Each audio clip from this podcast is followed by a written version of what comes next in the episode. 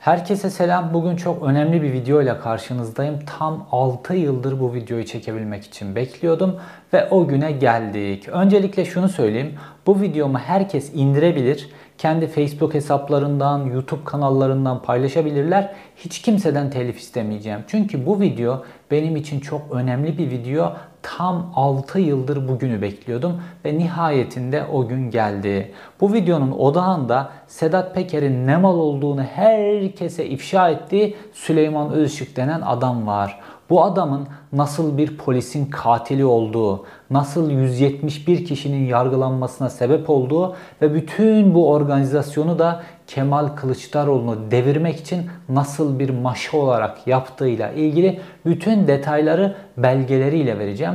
Bir polis katilinin anatomisini bulacaksınız bu videoda. Fakat bu videoda aynı zamanda da benim kendimi aklayabilmek için yıllar boyunca 6 yıl sabırla bekleyip gerçeğin sonunda ortaya çıkmasıyla birlikte nasıl aklandığımı da bütün belgeleriyle göreceksiniz. Huzurlarınızda yine bilgi dolu, dop dolu ama bu sefer ibretlik bir video.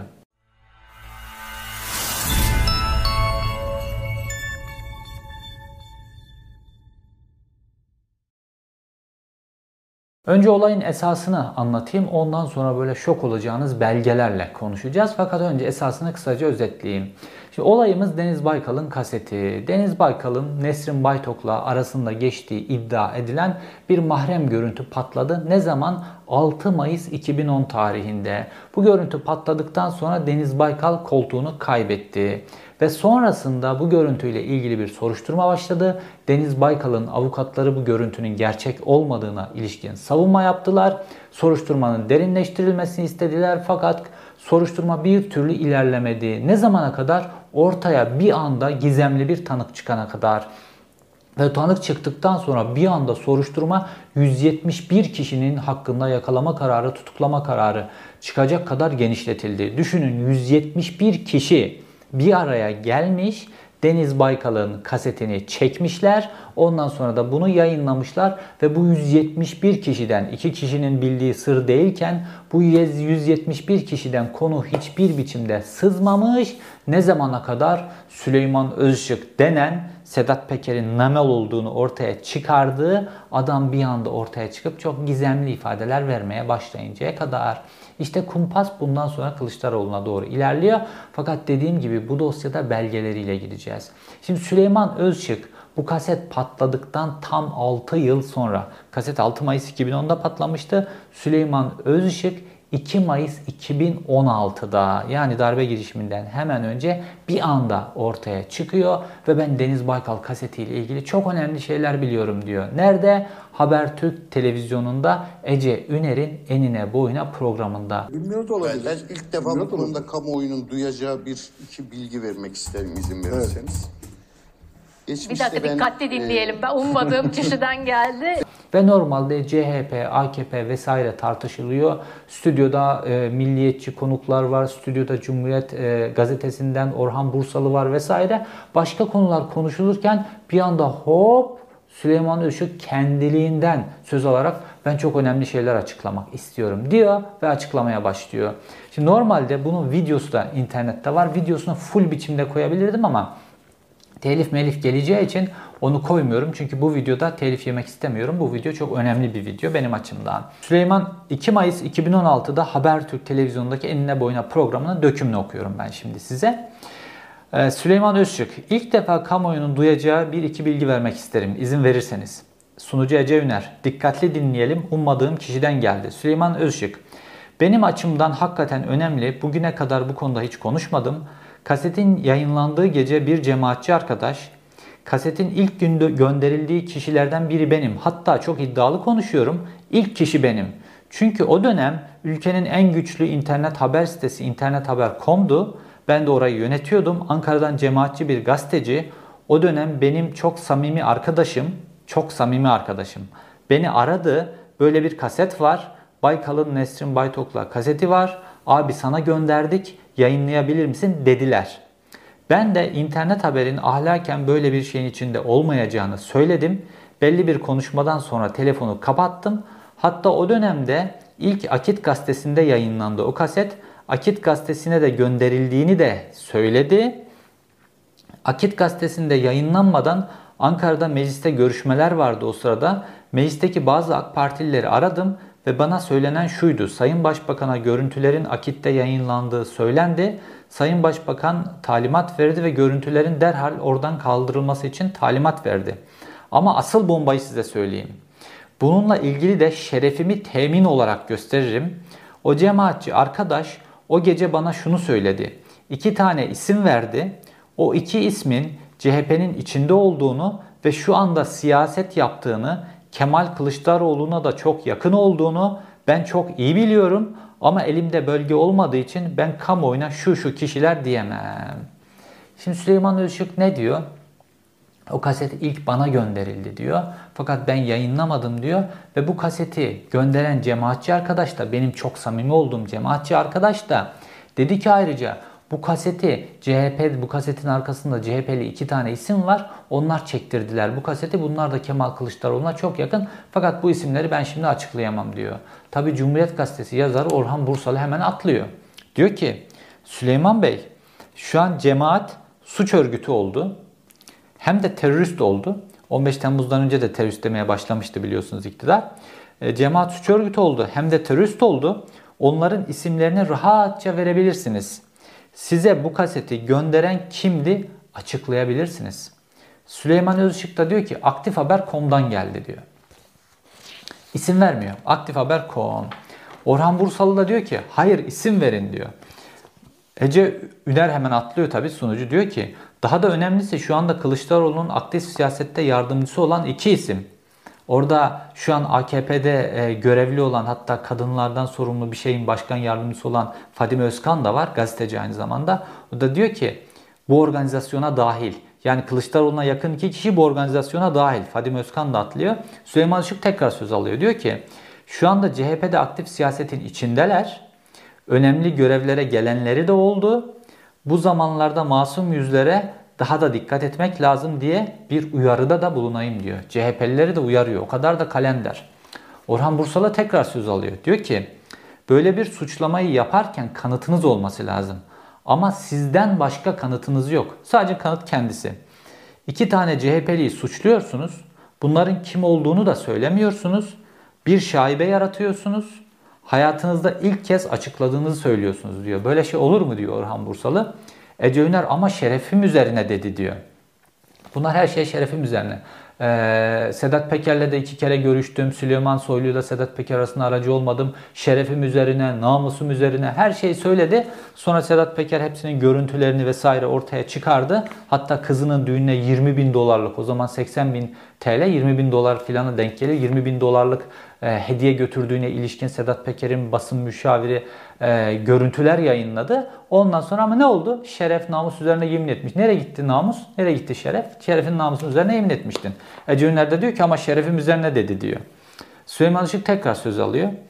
Bana bu kişiler olduğunu, Baykal'a bu kişilerin kumpas kurduğunu ve bu kişilerin Baykal'ın gidişinden sonra bu kişilerin siyasete adım atacağını söyledi. Ve bahsettiği 2 kişi de siyasete adım attı. Bu kadar net. Süleyman Işık iddialı. Orhan Bursalı tekrar söz alıyor. Diyor ki bu kasetin nereden çıktığını en iyi bilen başbakan, şimdi Cumhurbaşkanı, yani Tayyip Erdoğan'ı kastediyor. Kaseti öncesinden izlerken görüntüleri çıktı. Hatırlıyor musunuz? Tayyip Erdoğan'ın böyle burnunun önünde okuma gözlükleri var. Bir görüntü, kaset izliyor. İşte Deniz Baykal'ın kasetini izliyor ta yayınlanmadan önce. Orhan Bursalı diyor ki bu kasetin nereden çıktığını falan en iyi bilen o. Çünkü hiç kimse yayınlanmadan önce o izledi falan diyor. Orhan Bursalı hemen lafı karıştırıyor. Fadime Özkan falan lafı karıştırıyor. Laf kalabalığına getiriyorlar. Ve Süleyman Özçık'a diyorlar ki bundan sonrası savcılığın işi diyor. Süleyman Özçık da diyor ki savcılık beni çağırırsa diyor ben isimleri açıklarım diyor Süleyman Özçık. Şimdi bu hikaye kumpasın başlangıcı burası. Buradan sonra savcılık devreye giriyor ve 5 Mayıs'ta yani hemen bu programdan 3 gün sonra Ankara Cumhuriyet Savcısı Süleyman Özçık'ı çağırıyor ve Süleyman Özçık ifadesini veriyor. Tabi ifadede Süleyman Özçık olayı daha dallandırıyor, budaklandırıyor. İşte aslında bana diyor ham kaset geldi diyor. Yani 30 dakikalık ham kaset gelmişti bana diyor. Ama diyor ben işte birazını izledim, sonra baktım müstehcen, kapattım filan. Yani normalde internette yayınlanan bütün o bir tane link gönderiliyor Mete Cafe'den. Onların hepsinde çok kısa bir görüntü var. Ama diyor ki bana 30 dakikalık görüntü geldi. Ham görüntüler geldi. Hiç kimseye ham görüntüler gönderilmemiş. Süleyman Özçık'a gönderilmiş. Ve kim tarafından gönderilmiş diyor Süleyman Özçık? Aktif Haber.com'dan geldi diyor. Bilirsiniz kimdi bu? Size bu bilgileri veren arkadaşı şimdi kaseti veren, gönderen, hala bunu söyleyeyim ki yani site yayın yapıyor. Aktifhaber.com diye bir siteden bana geldi. Hayır, bir isimden bahsettiniz. Cemaatçi bir arkadaşınızdan bahsettiniz. Ama daha da önemlisi, şu an ve savcılık ifadesinde işte Süleyman Özçık savcılık ifadesinde ilk defa benim ismim ortaya atıyor. Buradan sonra konu benim alanıma giriyor ve ben yıllardır bu konudan aklanmak için bekliyorum. Bana çok bu konuda ateş edenler oldu, bu konuda beni eleştirenler oldu, televizyonda linç edenler oldu. Hiç bana söz hakkı verilmedi. Sabırla beklediğim gerçeklerin ortaya çıkmasını. İşte şimdi gerçekler ortaya çıktı. Niye mi? Çünkü Süleyman Özışık 5 Mayıs 2016'da gidip savcılığa bu ifadeyi verdikten sonra bir türlü mahkemeye getirilemedi. Mahkeme başladı. 171 kişi yargılanıyor. Bir sürü polis tutuklandı. 100'den fazla polis tutuklandı. Aileleri dağıldı. Yıllarca hapiste kaldılar. Bu polislerden bir tanesi öldü. Süleyman Işık bu polisin katili ki o bir diğer polisler de söylüyorlar. Öldü cezaevinde. Hayatını kaybetti. Fakat Süleyman Özışık'ı bir türlü mahkemeye getiremediler. Düşünün, bütün bu 171 kişinin yargılanmasına ben dahil sebep olan kişi Süleyman Özçık ve onun bu ifadesi. Fakat Süleyman Özçık bir türlü temel ana şahit olmasına rağmen bir türlü mahkemeye getirilemiyor. 2 tane hakim değişiyor. Bu 2 hakim defalarca yazı gönderiyorlar. Fakat Süleyman Özçık'ı mahkemeye getiremiyorlar. Hatta Deniz Baykal'ın avukatı en çok ısrar eden kişi Süleyman Özçık'ın getirilmesiyle ilgili yine başaramıyorlar. Mahkemeye defalarca söylüyor. Çünkü o günlerde Süleyman Özışık dokunulmaz. Süleyman Özışık bütün kendini AKP'ye tepe tepe kullandırtıyor. AKP'nin bütün kara propagandasını yapıyor. İnternet haber şu bu filan hepsi AKP'ye tahsis edilmiş. Süleyman Özışık bildiğin borazan. AKP'nin eğitimlerine gidiyor, konuşuyor vesaire. AKP'li belediyelerle içli dışlı vesaire. Belediyede çevirdiği dolaplar da ayrı konu. Dokunulamıyor. Ne zamana kadar? Sedat Peker ortaya çıkana kadar. Sedat Peker ortaya çıktıktan sonra Süleyman Özçık'ın ne mal olduğunu görüntüleriyle yayınladıktan sonra Süleyman Özçık'la ilgili ondan sonra ne oldu? Süleyman Soylu, İçişleri Bakanı kendisini kurtarabilmek için bu pislikten Süleyman Özçık'a tuttu, dava açtı ve polis Süleyman Özçık'ın evine geldi. Süleyman Özçık'ın bütün dijitallerine, cep telefonlarına, bilgisayarlarına, her şeylerine el kondu. Ondan sonra Süleyman Özışık'ın üzerindeki dokunulmazlık kalktı. Dokunulmazlık kalkınca Süleyman Özışık mahkemeye gitmek zorunda kaldı, Ankara'ya. Mahkemeye gittikten sonra olayın bütün rengi ortaya çıktı. Şimdi öyle şeyler göstereceğim ki size, ibretlik şeyler. Fakat hepsini tek tek aklınızda tutun. Dediğim gibi bu videoyu isteyen indirebilir, isteyen istediği gibi yayınlayabilir. Şimdi gelelim mahkeme faslına. Şimdi Süleyman Özışık'ın iddiası ne? Ben onu aramışım ve Baykal'ın böyle bir kaseti olduğunu söylemişim. Bunu yayınlamasını istemişim. Arkasında da 2 tane CHP'li var. Kılıçdaroğlu'nun çok yakınında olan 2 tane CHP'li var demişim.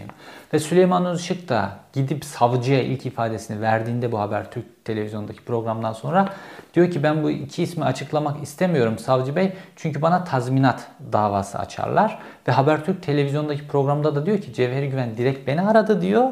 Ve bu 2 ismi söyledi diyor. Açıkça söyledi diyor. Fakat mahkemede bu ifadeler nasıl değişiyor? Şimdi bu kısmına geleceğiz. Şimdi mahkemede hakim diyor ki işte Cevheri Güven'i tanıyor musun? Tanıyorum vesaire. Ondan sonra diyor ki sana diyor bazı işte CHP'lilerin isimlerini söylemiş. Habertürk televizyonunda böyle söylemişsin. Bu isimler kim diyor. Süleyman Işık da diyor ki şu an ismini hatırlayamadığım bazı siyasi partili isimleri de bana söyledi ama ben reddedince olay kapanmış oldu. Şimdi Habertürk televizyonda diyor ki bu isimleri şimdi açıklayamam diyor. Elimde belge yok diyor. Savcıya diyor ki tazminat davası açar bu 2 CHP'li o yüzden açıklayamıyorum ben diyor. Mahkemede de diyor ki ben bu isimleri hatırlayamıyorum diye. acaba mahkemeye 6 yıl sonra geldiği için mi? 6 yıl mahkeme onu bir türlü getiremediği için mi? Hani bu kadar hassasmış ya, Deniz Baykal'ın görüntüsü olduğunu anlayınca böyle açınca kısa süre izlemiş 30 saniye hemen kapatmış. Bu kadar hassassan bu olayın açığa çıkması için hemen savcılığa gitmen lazım. Bu olayı ilk defa 6 yıl sonra, olay 2010'da oluyor. Bu olayın içerisinde olduğunu 2016'da açıklıyor. Sonra mahkemeye 2021'de gidiyor. Yani daha bu Kasım ayında, Aralık ayında mahkemeye gitti biliyor musun? Şu Aralık ayında. 2021'in Aralık ayında mahkemeye gitti. 6-12 yıl sallıyor işi neredeyse. Şimdi hakime diyor ki ben diyor hatırlayamıyorum o isimleri diyor. Devamında hakim diyor ki ifadenin devamında şu şekilde bir beyan vermişsin savcılıkta diyor. Bu görüntüler paylaşıldığı zaman CHP karışacak. Haber ve görüntüler gündeme geldiğinde ister istemez siz bunu yayınlamak durumunda kalacaksınız. İstanbul'dan 2 tane yönetici de genel merkeze geçecek ve partinin üst düzeyinde görev alacak şekilde sözler söylediğini belirtmişsiniz. Yani ben söylemişim. Bu kişiler kimlerdi? Parti yöneticiliğine gelecek veya Ankara, İstanbul, Kadıköy teşkilatında olup da Ankara genel merkeze gelecek kimler vardı? Bu konuyu açıkça söyledi mi size diyor. Hayır diyor, bana açıkça söylemedi diyor Süleyman Özçık. Şimdi çok enteresan. Habertürk de diyor ki isimleri bana söyledi diyor. Hakim böyle zorlayınca bu sefer de diyor ki bana açıkça söylemedi diyor. Peki savcılıkta Kadıköy teşkilatı demiş, o demiş, böyle demiş, daha böyle açıkça söylemiş. Fakat bu noktada açıklama diyor. Mahkeme başkanı da diyor ki, artık mahkeme başkanı savcının ismini vermek zorunda kalıyor. Diyor ki savcı Alpaslan Karabey'e İlk verdiğin ifade de isimleri söyledi ama tazminat davasına konu olmamak için söylemek istemiyorum demişsin diyor. Süleyman Özçık da diyor ki doğrudur efendim diyor. Mahkeme başkanı da diyor ki yani isimleri biliyorsun o zaman diyor. Bu sefer de diyor ki bu isimlerin bu kişiler olduğuna dair duyumum sadece Cevheri Güven'in söylediklerinden ibarettir. Elimde başka bir belge ve delil olmadığı için açıklamam beni sıkıntıya düşürür hakim bey diyor. Şimdi ulan 50 defa ifade değiştiriyorsun bir ayağın üzerinde. Aynı mahkemenin içerisinde savcılığı, Habertürk'ü geçtim. Mahkemenin başında diyor ki bu isimleri hatırlamıyorum diyor.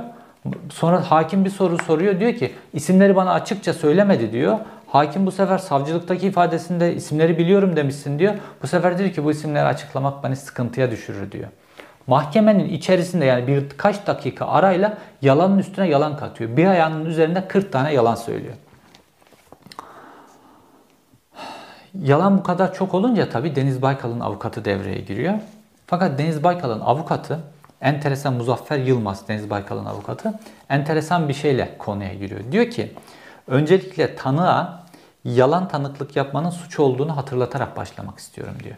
Şimdi karşısında düzmece bir adam, yalancı bir adam olduğunu bildiği için Deniz Baykal'ın avukatı bu hatırlatmayı, böyle avukatlar böyle girmezler. Fakat bu hatırlatmayı yaparak giriyor Deniz Baykal'ın avukatı ve ondan sonra Deniz Baykal'ın avukatı ve diğer sanık avukatları Süleyman Özçık'ı nasıl paramparça ettiler? Şimdi onun belgelerine gelelim tek tek.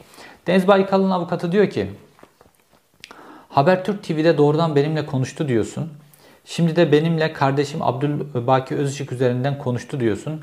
Doğrudan 2 CHP'linin ismini verdi diyorsun. Şimdi de vermedi diyorsun.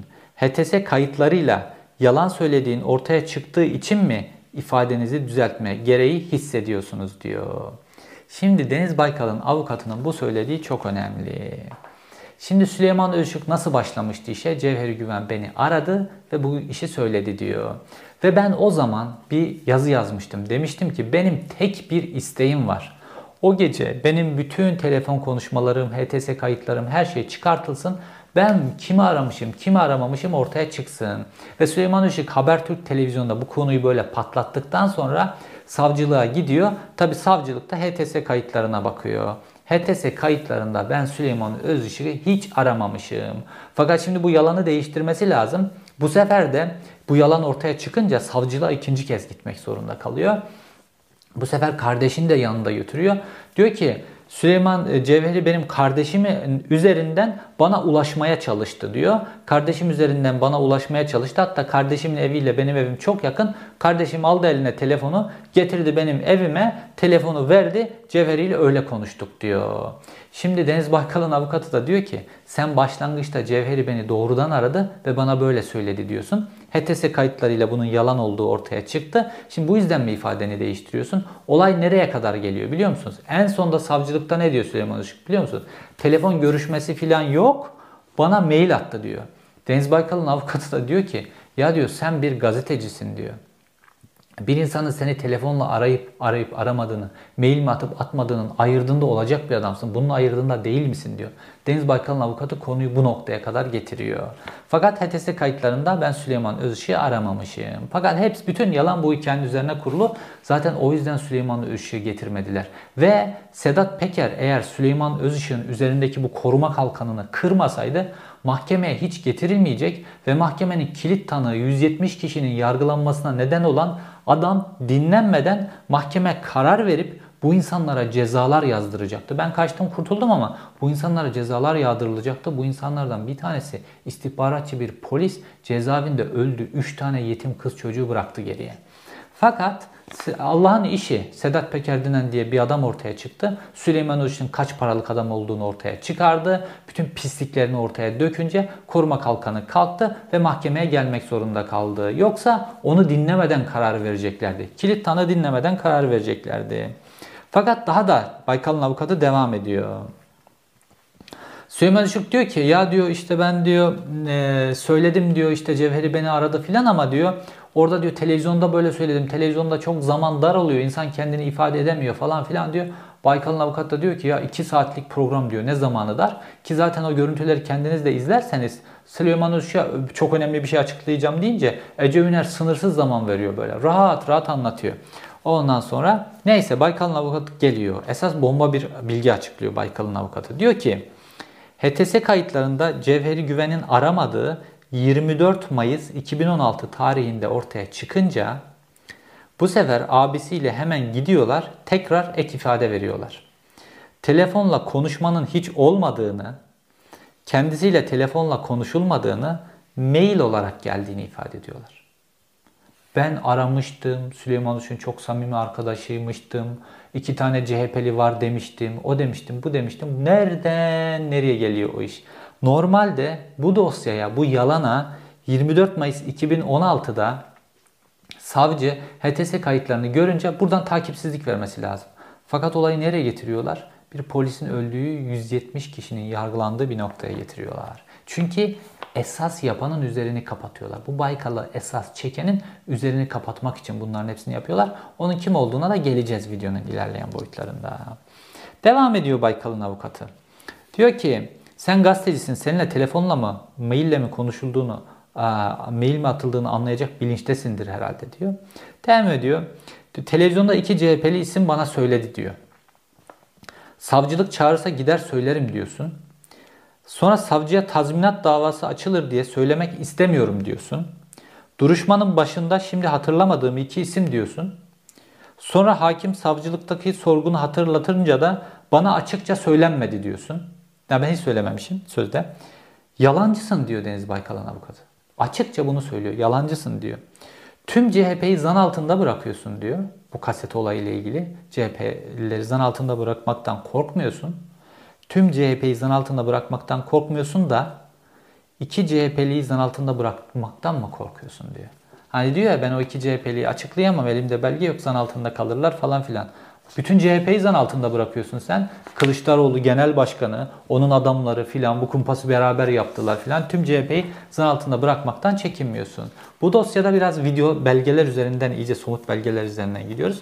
Tabii Süleyman Özçık birazcık şey yapıyor, ağrına gidiyor. İşte diyor bu yalancı ifadesini Deniz Baykal'ın avukatına iade ediyorum falan filan diyor. Ama boş. Baykal'ın avukatı daha önemli bir bilgi ortaya çıkarıyor burada. Diyor ki normalde mahkemede Süleyman Özçık diyor ki ben gezi olaylarında cemaatin ihanet örgütü olduğunu anladım. Çünkü gezi olaylarında cemaatin polisleri destek verdi gezi olaylarına.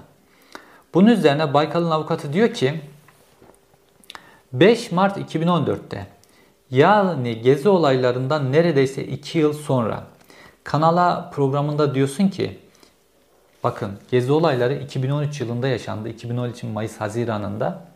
Ve Süleyman Özçık diyor ki ben gezi olaylarında cemaatçi polisler gezicilere destek verdikleri için cemaatin ihanet örgütünü olduğunu anladım ve ondan sonra onlarla arama set çektim diyor. Fakat Baykal'ın avukatı yakalamış bir yerden. Diyor ki hiç de öyle değil. Gezi olayları oluyor. 17-25 Aralık yolsuzluk operasyonları oluyor. Bunların hepsi oluyor.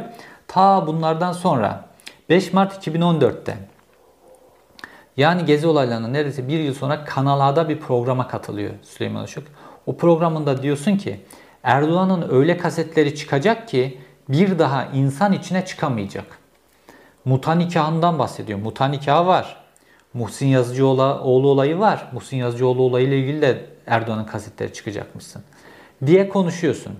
Hatta internet haberde, yani kendisinde yönetici olduğu internet haberde bu kaset Erdoğan'a öldürücü darbe olacak. Bu kasetten sonra o koltukta istese dahi oturamayacak. Bu kasetten sonra kendisini savunmaya ne mecali ne de zamanı olacak. Herkes ona göre hazırlık yapsın. Hüküm verildi. Süleyman Özçık Tayyip Erdoğan'ın hükmünü verenleri biliyor. Hüküm verildi diyor. Öyle bir kaset varmış ki ortaya çıkınca Erdoğan kendisini savunmaya mecali kalmayacakmış. Muta nikahı varmış, Muhsin Yazıcıoğlu olayı varmış, kasette varoğlu varmış. Türkiye Cumhuriyeti'nin başbakanını Süleyman Özçık 2014 yılında tehdit ediyor açıkça. Bu kuvveti nereden alıyor? Sonrasında acaba bütün bu 170 tane polis, benim de içinde olduğum insanlara bu kumpası kurmasının nedeni acaba bu yazı ve bu kanallarda söyledikleri olabilir mi? Herhalde hükümet onu yakaladı testislerinden. Ondan sonra bak bu yazı, sen başbakanı tehdit etmişsin. Ondan sonra bu kasetin içinde sen varsın, bu kaset olaylarıyla ilgili. Herhalde kendi yanacaktı. Başı derde girecekti. Oradan yakaladıkları için belki de bu kumpası ona bu şekilde kurdurdular. Oradan Kılıçdaroğlu'na doğru yürüyeceklerdi. Belki de olay böyle oldu. Bilmiyorum ama 2014'te böyle bir yazı yazması enteresan. Türkiye'de ben 2014 yılında böyle bir yazı yazacak, hatta başbakanla ilgili böyle hiçbir yazı görmedim ben. Ama yazmış Süleyman Özçık. Baykal'ın avukatı da bunu yakalamış. Ve Baykal'ın avukatı devam ediyor kendisiyle ilgili kısma. Ve sonunda diyor ki, efendim diyor, en önemli şey diyor bu iki tane isim diyor. Biz bu iki tane ismi açıklamasını istiyoruz. Hani CHP'nin içerisinde olup bu Baykal kasetini organize eden iki isimden bahsetmişti ya Süleyman Özçık. Hakim de dönüyor diyor ki açıklayacak mısın diyor. Süleyman Özçık da diyor ki hayır diyor. Açıklayamayacağım diyor. Şimdi gelelim olayın bir başka boyutuna. Şimdi Süleyman Özçık bütün bu olayı anlatırken başlangıçta ne diyordu? Çok samimi olduğum cemaatçi bir arkadaş. Ve isim vermiyor. Aktif Haber'de diyor. Aktif Haber'den çalışıyormuş, onu aramış. Oysa ki kasetin patladığı zaman ben Aktif Haber'de çalışmıyorum. Kasetin patladığı zaman 2010 yılı ben Star Gazetesi'nin Ankara Haber Müdürüyüm. O bilgi de yanlış. Bir kurgu kurmuşlar ama o bilgi de yanlış. Aktif Haber'den aradılar beni diyor. Oysa ben o sırada Star Gazetesi'ndeyim. Aktif Haber'le hiçbir ilgim yok o sırada. Neyse gelelim şimdi benimle ilgili arkadaşlık kısmına. Şimdi bu kısımda artık sanıklar da söz almaya başlanıyorlar. Yargılanan isimler de söz almaya başlıyorlar. Onlardan bir tanesi de Ankara İstihbarat Şube Müdürü Hami Güney. Önemli çünkü tutuklu yargılanıyor. Ankara İstihbarat Şube Müdürüymüş. Ankara İstihbarat Şube Müdürü olanın Emniyet Teşkilatı'nda geleceğinin ne olacağını herkes bilir. Fakat tutuklanmış. Ne yüzünden? Süleyman Özçık'ın ifadeleri yüzünden. Ha, Süleyman Özçık bu ifadelerle yetinmiyor. Bu ifadeleri işte Habertürk'te böyle konuştuktan sonra savcıya da gidip bu ifadeleri iyice daha büyük bir yalan haline getirip söyledikten sonra ondan sonra da Süleyman Özçık bu Baykal kasetiyle ilgili yazılar yazmaya başladı. Ve bu yargılanan polisler var ya, bunların çoğunu yazılarında böyle seri şekilde böyle kafile kafile polislerin isimlerini geçirmeye başladı. Ve onun ismini geçirdiği bütün polisleri tutukladılar. Süleyman Özçık tam bir tetikçilik rolü oynadı. Fakat o polisler de, o tutuklanan polisler de 5 yıl Süleyman Özçık'ın mahkemeye gelmesini beklediler. Ve en sonunda bu polislere hiçbir bilgi verilmeden bir anda mahkemeye getiriliyor. Ve Ankara İstihbarat Şube Müdürü Hami Güney de soruyor. Diyor ki, ya bu tanığı 5 yıldır bekliyoruz. Geleceğini bilmiyorduk, hazırlıksız yakalandık. Ama şunu merak ediyorum. Bu görüntüler gazetecilere link gitmiş.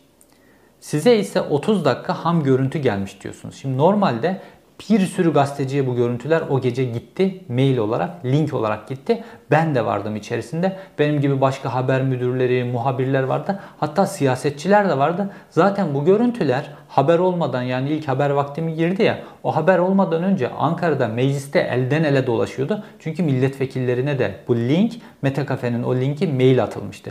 Fakat Süleyman Özçık ifadesinde diyor ki, link değil diyor. Bana 30 dakika ham görüntü gönderdiler.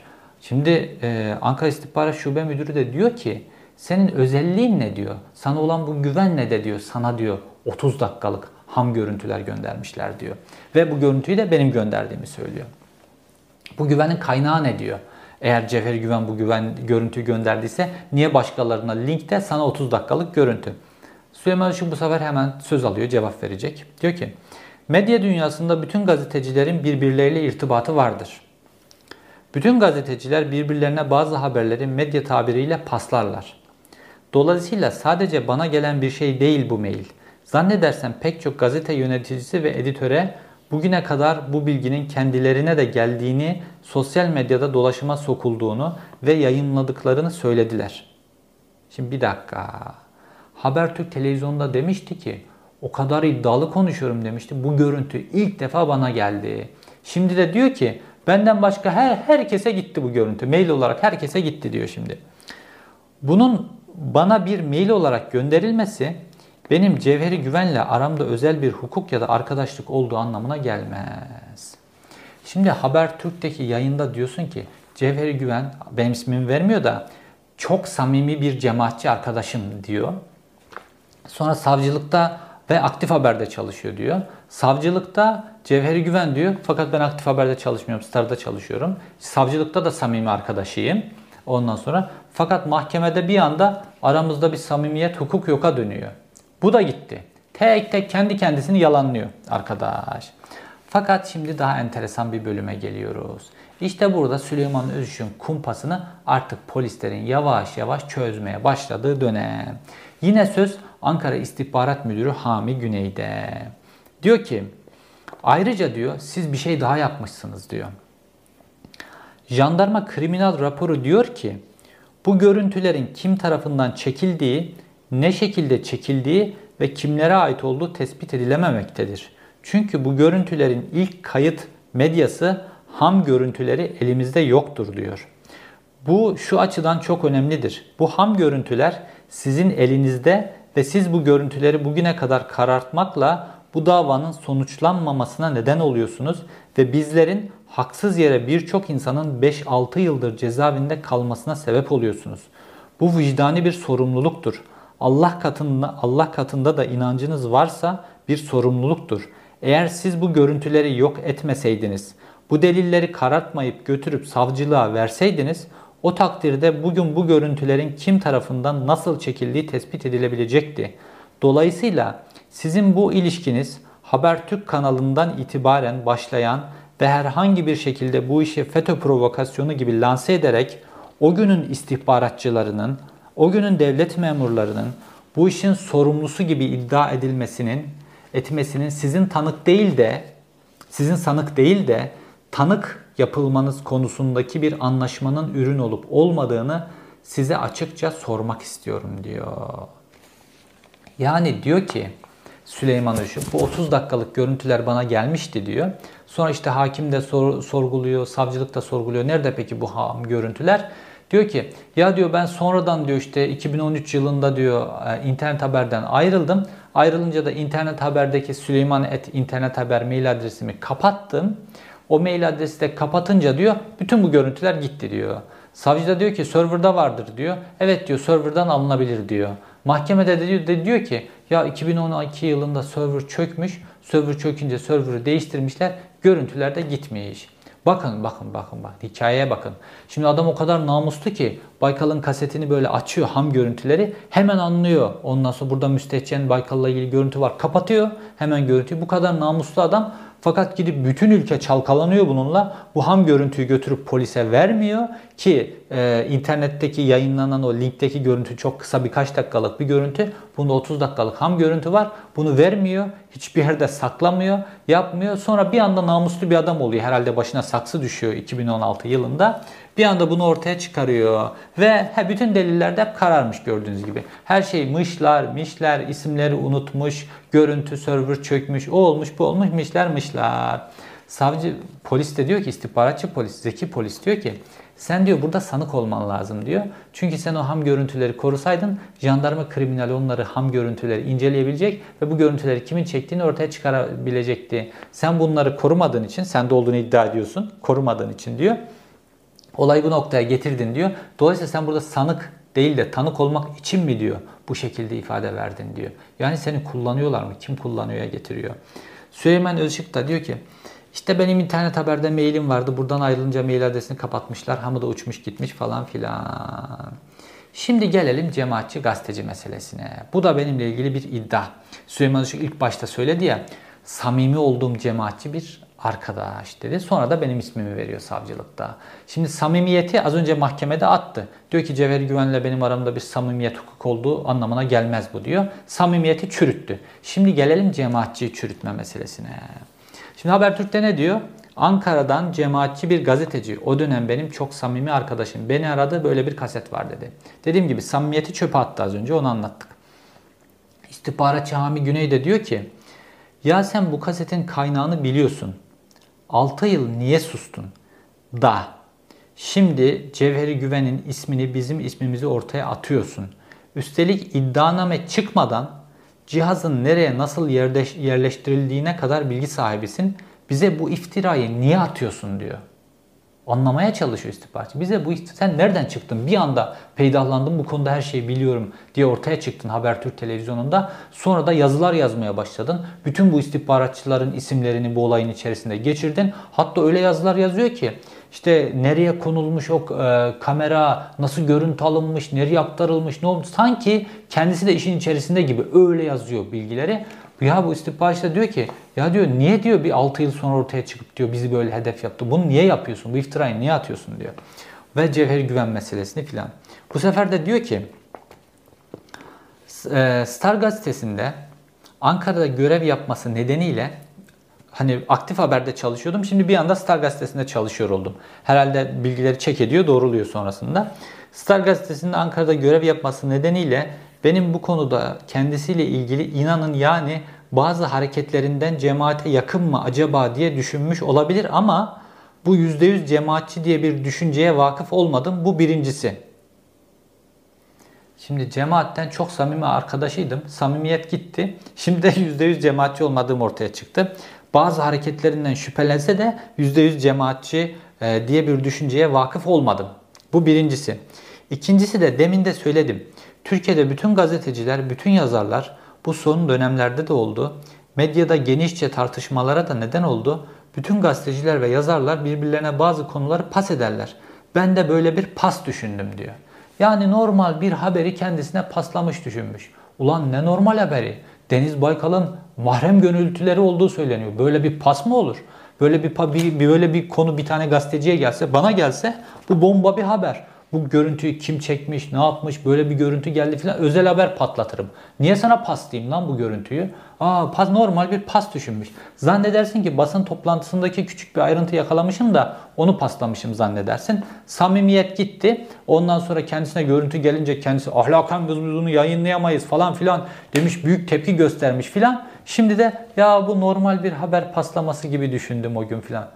Sürekli ifade değişiyor. Aynı mahkemenin içerisinde hani Habertürk'te, savcılıkta, mahkemede ayrı ifade değil. Aynı mahkemenin, duruşmanın içerisinde defalarca ifade değiştiriyor. Bir yalanı bir dakika sürüyor. İkinci dakika ikinci bir yalan ortaya çıkıyor. Şimdi gelelim bir de Yener Dönmez diye bir adam var. Bir de bu Yener Dönmez'in bir iddiası var Süleyman Özışık'la ilgili. Bu Yener Dönmez de Akit Gazetesi'nin Ankara temsilcisi. Akit Gazetesi'nin haber sitesi Haber Vakti'nde bu görüntüleri ilk defa yayınlayan site oldu. Daha doğrusu görüntüleri ilk defa Mete Cafe denen bir YouTube benzeri bir site var, video sitesi. O yayınladı. Mete Cafe'deki görüntünün linkini haberleştiren ilk yer Haber Vakti'ndi. Şimdi Yener Dönmez'in bir iddiası var ve bunu soru olarak soruyorlar Süleyman Özışık'a. Diyor ki Yener Dönmez diyor ki Süleyman Özışık'ta bu görüntüler sabahtan vardı. Sabah saatlerinden. Akşama kadar bu görüntüleri yayınlayıp yayınlamamakla birileriyle pazarlık yaptı diyor. Baykal'ın avukatı bunu soruyor. Diyor ki Yener Dönmez diyor ki sende bu görüntüler sabahtan beri varmış. Ondan sonra akşama kadar bu görüntüleri yayınlayıp yayınlamamakla ilgili birileriyle pazarlık yapmışsın diyor. Süleyman Özçık hemen atlıyor diyor ki Yener Dönmez'in bu iddiaları tamamen yalan.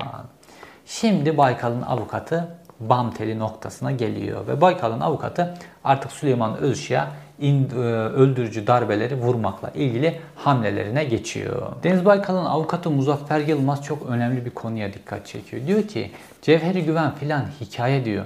Burada esas amaç Kılıçdaroğlu'na yürümek diyor. Şimdi benim böyle YouTube kanalım böyle popüler olunca bana darbe vurmak için bazı meslektaşlarımız, gazeteci arkadaşlarımız filan da Süleyman Özçık'ın bu ifadesini kullanmaya çalıştılar ya, savcılıkta verdiği ve Habertürk'te yaptığı bu ifadeyi kullanmaya çalıştılar ya. Şimdi niye? İşte birisi parlayınca hemen onu aşağıya çekelim. Çekmek için de her türlü her şey mübah. Şimdi normalde kendilerine muhalif de diyorlar. İşte Nedim Şener, ondan sonra Barış Pehlivan vesaire, bunlar bu ifadeleri kullandılar. Süleyman Özçık'ın bu ifadelerini. Şimdi lafa gelince Süleyman Özçık yandaş, Süleyman Özçık'ın söylediği her şey yalan, Sedat Peker Süleyman Özçık'ın ne mal olduğunu ortaya çıkardı. Lafa gelince böyle. Fakat benimle ilgili konuya gelince bütün bu güvenilmez, yalancı, yandaş filan dedikleri Süleyman Özçık bir anda muteber oluyor. Niyeyse sadece bana gelince muteber oluyor. Niye? Ben son zamanlarda yaptığım işlerle dikkat çekiyorum. Kanalıma bilgi var diye. Bu şekilde bunu aşağı çekeriz. Süleyman Özçık'ın yalancı olması olmaması filan bunların hiçbirisinin önemi yok. Fakat bunlar bunu yaparak Süleyman Özçık'ın bu ifadesine legalite katmaya çalışıyorlar. Çünkü Baykal'ın avukatının dediği gibi Cevheri Güven kısmı filan hikaye diyor bu işin. Zaten HTS kayıtlarıyla onu aramadığı, yalan olduğu ortaya çıktı. Buradaki asıl mesele bu kaset kumpasını Kılıçdaroğlu'na yakın, çok yakın iki kişinin kurduğunu söylüyor. Bunu ifadeye geçiriyor Süleyman Özçık. Yani Kılıçdaroğlu'na çok yakın iki kişi ise bu Kılıçdaroğlu demek. Yani esas Kılıçdaroğlu'na yürümek, belki ona bir yasal, bununla ilgili bir dava açmak vesaire, Kılıçdaroğlu'nu devirmekle ilgili bir plan var diyor. Asıl mesele bu diyor Deniz Baykal. Ve Süleyman ve Muzaffer Yılmaz, Deniz Baykal'ın avukatı Muzaffer Yılmaz'ın ifadesinden, konuşmalarından devam edelim. Şimdi efendim, Süleyman Özçık şu anlamda bizim açımızdan çok önemli. Savcılık da dosyaya koymuş. Süleyman Özçık'ın, yani bunun Cevheri Güven'den gelmiş, Ahmet'ten gelmiş, Mehmet'ten gelmişten ziyade, yani herhangi bir orada cemaatçi tabir edilen birisinden gelmesinden ziyade Süleyman Özçık'ın ifadesinin önemi şu. Diyor ki Kılıçdaroğlu'na, yani bugün CHP Genel Başkanı olan Kılıçdaroğlu'na iki yakın isim tarafından bunlar yapıldı diyor. Bu isimleri de ben savcılıkta açıklayacağım diyor. Televizyonda savcılıkta açıklayacağım demişti ya. Kılıçdaroğlu'na yakın iki isim tarafından gerçekleştirildi bu komplo diyor. Yani Kılıçdaroğlu'nu da katıyor işin içine. Yani Süleyman Özçık'ın ifadesinin tek önem arz eden kısmı bu. Deniz Baykal'ın avukatı böyle diyor. Çünkü kafası çalışan adamın hali başka oluyor. Baykal'ın avukatı devam ediyor. Diyor ki Süleyman Özçık bu iki kişinin Kılıçdaroğlu'nun yanında olduğunu ve Baykal'a kumpası bunların kurduğunu söylediği iki kişi. Eğer böyleyse bu büyük bir suç. Özçık suçu 6 yıl gizlemiş. Suçluyu ise hala gizliyor. Yani iki kişi ya suçlu Süleyman Özçık'a göre. Bir kere böyle bir suç olduğunu biliyor, 6 yıldır gizliyor, 6 yıl konuşmuyor. Bir 6 yıl da suçluyu gizliyor. Bu iki kişiyi söylemiyor diyor. O zaman suçu ve suçluyu gizlemekten Süleyman Özçık hakkında suç duyurusunda bulunmasını talep ediyorum diyor. Ne oldu? Her şeyi aydınlatan Süleyman Özçık, şahit Süleyman Özçık bir anda suçlu oldu. Deniz Baykal'ın avukatı, yani bu olayın mağdurunun avukatı diyor ki bu davanın bu şekle gelmesi, 170 kişinin bu haline gelmesine neden olan adama diyor ki bu kişi hakkında suçu ve suçluyu korumaktan suç duyurusunda bulunmasını talep ediyorum. Oldu mu sana Süleyman Özçık bir duruşmanın içerisinde? Suçlu duruma düştü mü? Zaten Süleyman Özçık bu duruşmadan çıktıktan sonra bir röportaj vermişti. Kısa, orada bir fotoğraf çekmişler. Pancara dönmüştü suratı, dağılmıştı, şaftı kaymış içeride. Aslında tutuklanması lazım ama devir böyle olduğu için, olay nereye gideceğini bildiği için belki de hakimler falan tutuklanmadı. İkincisi diyor Deniz Baykal'ın avukatı, Yener Dönmez'in söylediği gibi Özışık sabahtan bu kasetin hamını alıp, yani 30 dakikalık kısmını alıp akşama kadar pazarlık yaptıysa o zaman dosya genişletilsin. Özışık'ın Yener Dönmez'le, Fatih Akkaya ile, Fatih Ünen ile, Akit gazetesinin patronları Mustafa Karahasan, Ali İhsan Karahasan'la görüşmesi olmuş mu, bunlar incelensin diyor. Şimdi olayın esas kilit adamlarını sayıyor tek tek.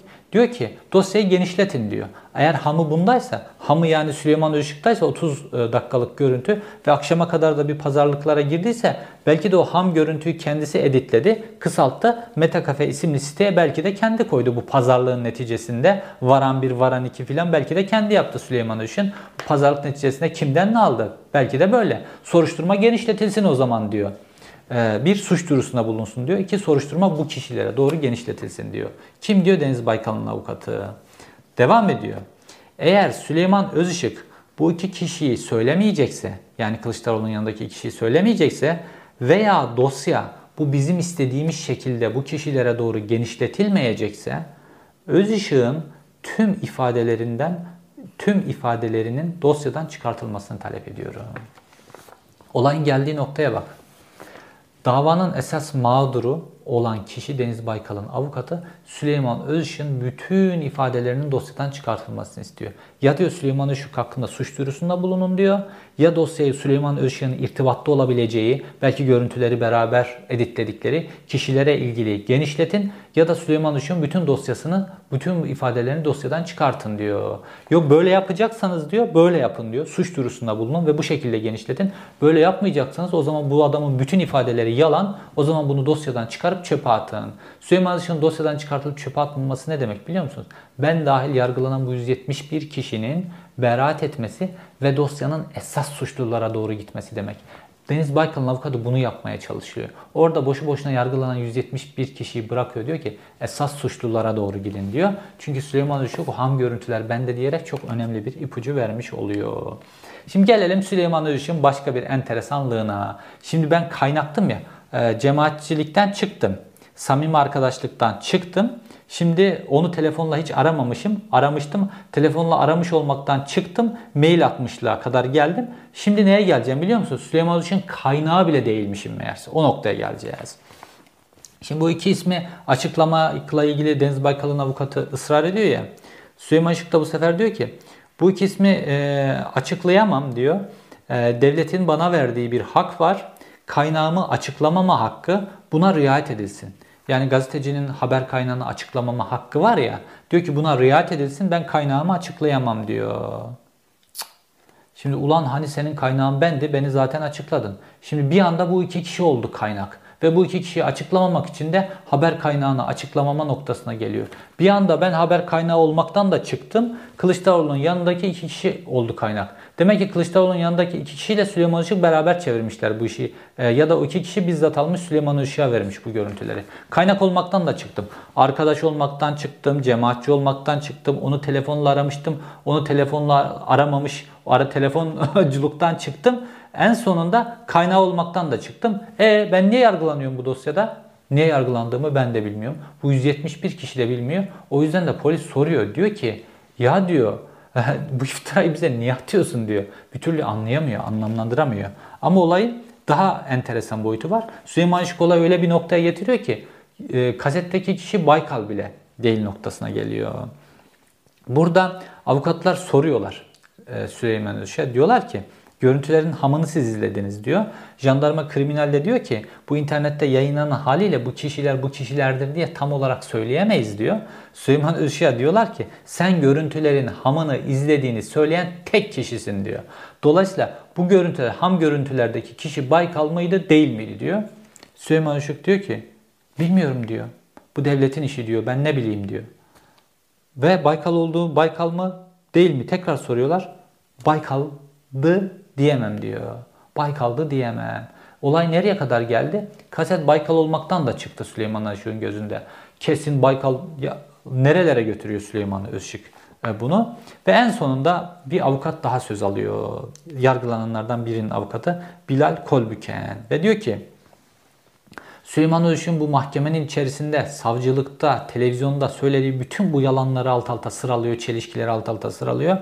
Ve diyor ki bütün bu yalanları sıraladıktan sonra yalan beyandan hakkında suç duyurusu ve görevi kötüye kullanmaktan, çünkü tanık olduğu için tanık olduğunuz zaman kamu görevi yapıyorsunuz. Orada yalan söylerseniz görevi kötüye kullanmış olursunuz. Bundan suç duyurusuna bulunmasını talep ediyor. Bir, Deniz Baykal'ın avukatı suçu ve suçluyu korumaktan, talep ediyor. Sanıklardan birinin avukatı yalan beyandan ve görevi kötüye kullanmaktan 4 tane suç birden işledi Süleyman Özçık. Şimdi görüntüleri kimin çektiği meselesine gelelim. Bütün görüntüleri kimin çektiği ile ilgili yazılar yayınlamıştı Süleyman Özçık, biliyorsunuz. İsim isim. Şu polis geldi, şu kapıyı açtı, şu girdi, o girdi, bu girdi. Böyle yazılar yazdı Süleyman Özçık ve yazdığı bütün polisler tutuklandı. Şimdi avukat Bilal Kolbüken soruyor. Diyor ki siz bu görüntülerin İstihbarat Daire Başkanlığı veya Ankara İstihbarat Şube Müdürlüğü görevlileri tarafından ilgili konutlara girilerek çekilip çekilmediği ile montaj olup olmadığı konusunda herhangi bir bilgiye sahip misiniz diyor. Süleyman Özçık da diyor ki ben bu konuda sadece iddiaları ile getirdim, bir bilgiye sahip değilim diyor. Hiçbir bilgiye sahip değilmiş. Sonra avukat hemen çıkartıyor. İnternet Haber'deki Süleyman Özçık'ın yazısını önüne koyuyor. Diyor ki bu yazıda bir sürü polis ismi geçirmiş. Bir sürü cihaz ismi geçirmiş. Nasıl olduğunu filan öyle senaryolar yazmış ki bunların hepsini koyuyor önüne avukat. Diyor ki şimdi diyorsun ki ben bu görüntüleri kim çekti, nasıl çekti hiçbir bilgiye sahip değilim. Acaba sen uyurken senin yerine başkası İnternet Haber'e girdi. Onlar mı bu yazıyı yazdı diyor. Fakat burada şimdi daha enteresan bir noktaya geliyoruz. Süleyman Özçık'ın öldürdüğü polis konusuna. Şimdi burada Süleyman Özçık'ın o yazılarında, yani polislerin isimlerini vererek onları ifşa ettiği, hedef yaptığı yazısında Eskişehir'de bir tane istihbarat, Ankara'dan Eskişehir'e sonradan tayin olan bir istihbarat görevlisi var. Abdülvahit Tuncay. Bunu özel hedef yapıyor Süleyman Özçık. Ankara İstihbarat Şube Müdürü Hami Güney dile getiriyor bunu. Söz alıyor bu Abdülvahit Tuncay meselesini. Diyor ki sen o adamı ihbar ettin, tutuklattın, ölümüne sebebiyet verdin. Dolayısıyla mahkemeler demeden kamuoyunda bizi suçlu ilan etmeniz, algı oluşturmanız ve bizi bugün aşağılık bir eylemin tarafı olarak tamamen ahlaki değerlerden yoksun konumda itibarsızlaştırmanızın müsebbibi olarak biz sizi görüyoruz. İtibarsızlaştırılmamızın müsebbibi olarak biz sizi görüyoruz diyor ve konuşmasını bitiriyor. Yani adam, Ankara İstihbarat Şube Müdürü Hami Güney, kendisinin 5 yıldır tutuklu olmasına neden olan bir adamla konuşurken hala siz diye hitap ediyor. Bu kadar saygılı konuşuyor. Ve kendi meslektaşı, arkadaşı Abdülvahit Tuncay. Bunun ölümüyle ilgili de diyor ki sen diyor bu adamı böyle ifşa ettin, tutuklattın. Şimdi de diyorsun ki bu olay nasıl oldu, nasıl bitti ben bu konuda hiçbir bilgi sahibi değilim diyorsun. Ama adam öldü. Abdülvahit Tuncay 3 tane kız çocuğu var. Bunlardan bir tanesi en küçüğü 8 yaşında ve 3'ü yetim kaldı. Adam sapasağlam, 50 yaşında bir adam sapasağlam cezaevine girdi. Cezaevinden cesedi çıktı. Cezaevinden cesedi çıktıktan sonra o kızın attığı bir tweet var. O 8 yaşındaki kızı babasının öldüğüne hala inanamıyor. Mezarı kazıp babasını çıkarmaya çalışıyor. Şimdi sadece o mu? O kişinin ölmesine, o 3 tane kız çocuğunun yetim kalmasına neden olan kişi sensin Süleyman Özçık. 171 kişinin yargılanmasına neden olan kişi sensin. Bunlardan çoğu tutuklu yargılandılar. 5 yıl, 6 yıldır cezaevlerindeler ve çocuklarından, eşlerinden ayrı kaldılar. Aileleri belki bazılarının dağıldı. Belki bazıları ülkeyi terk etmek zorunda kaldılar. Ben ülkeyi terk etmek zorunda kaldım. Ben kalsaydım senin bu yalanın yüzünden 5-6 yıldır sırf bu yalanın yüzünden cezaevinde olacaktım.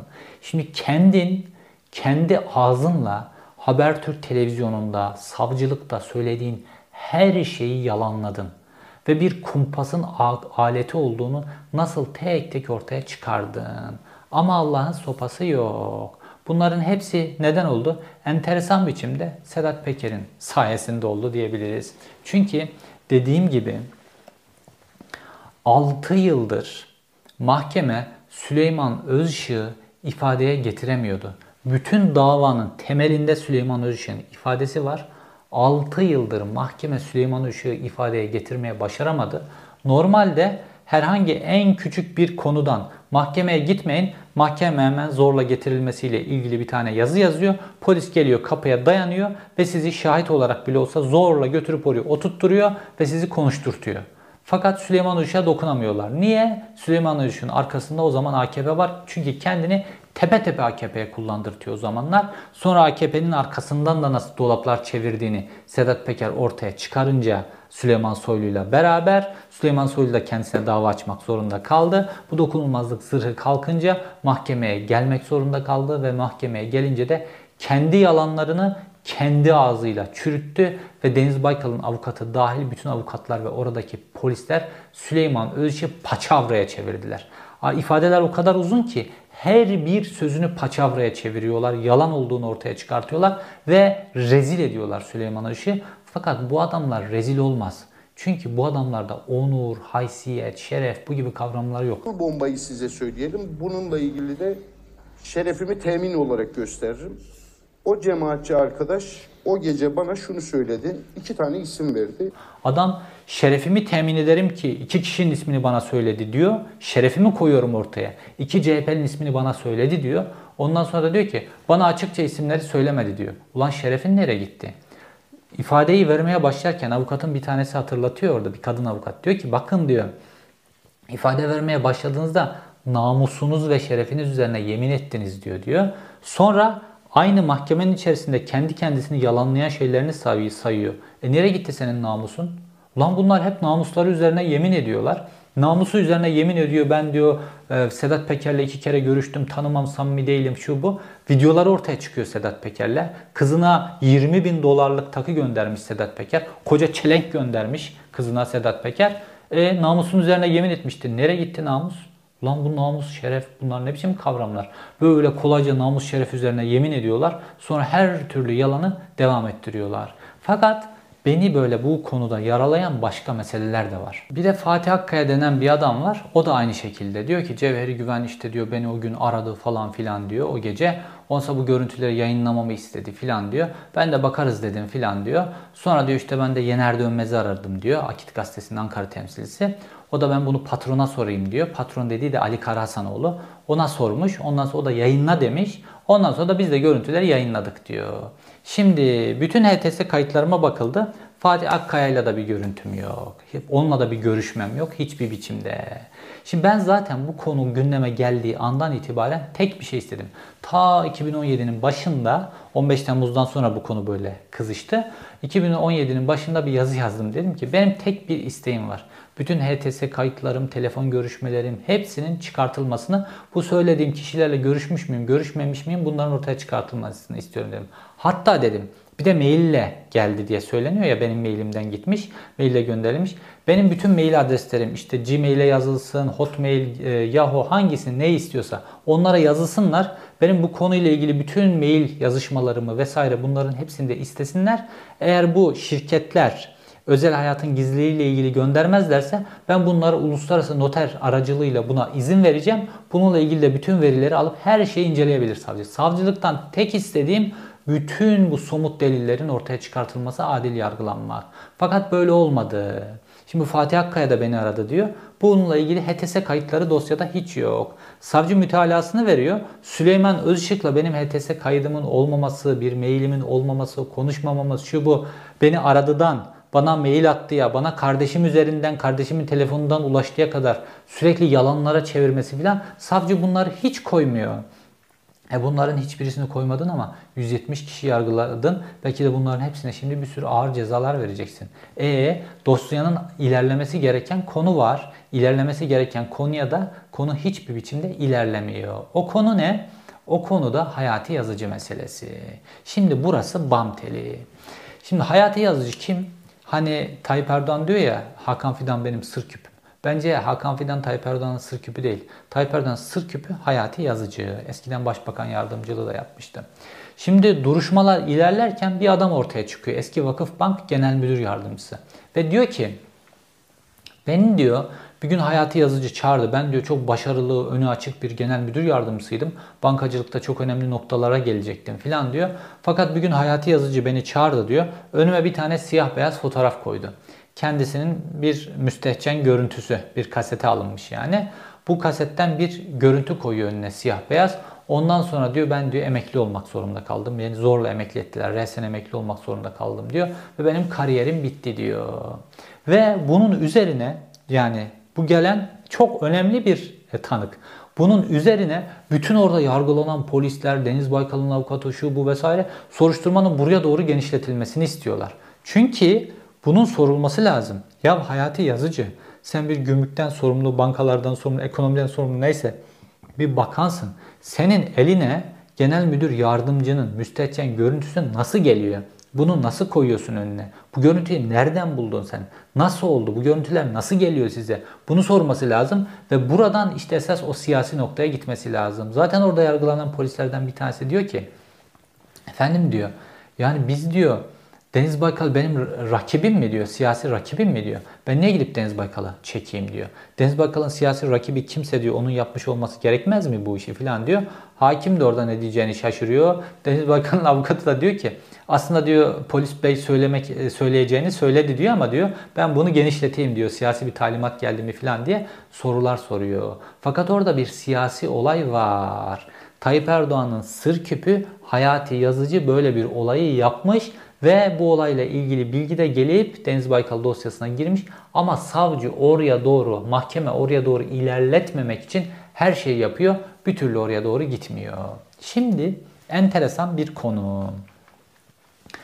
Bu kaset olayı ne zaman oldu? 6 Mayıs 2010'da. Bu Mayıs ayı çok enteresan bir ay. 6 Mayıs 2010.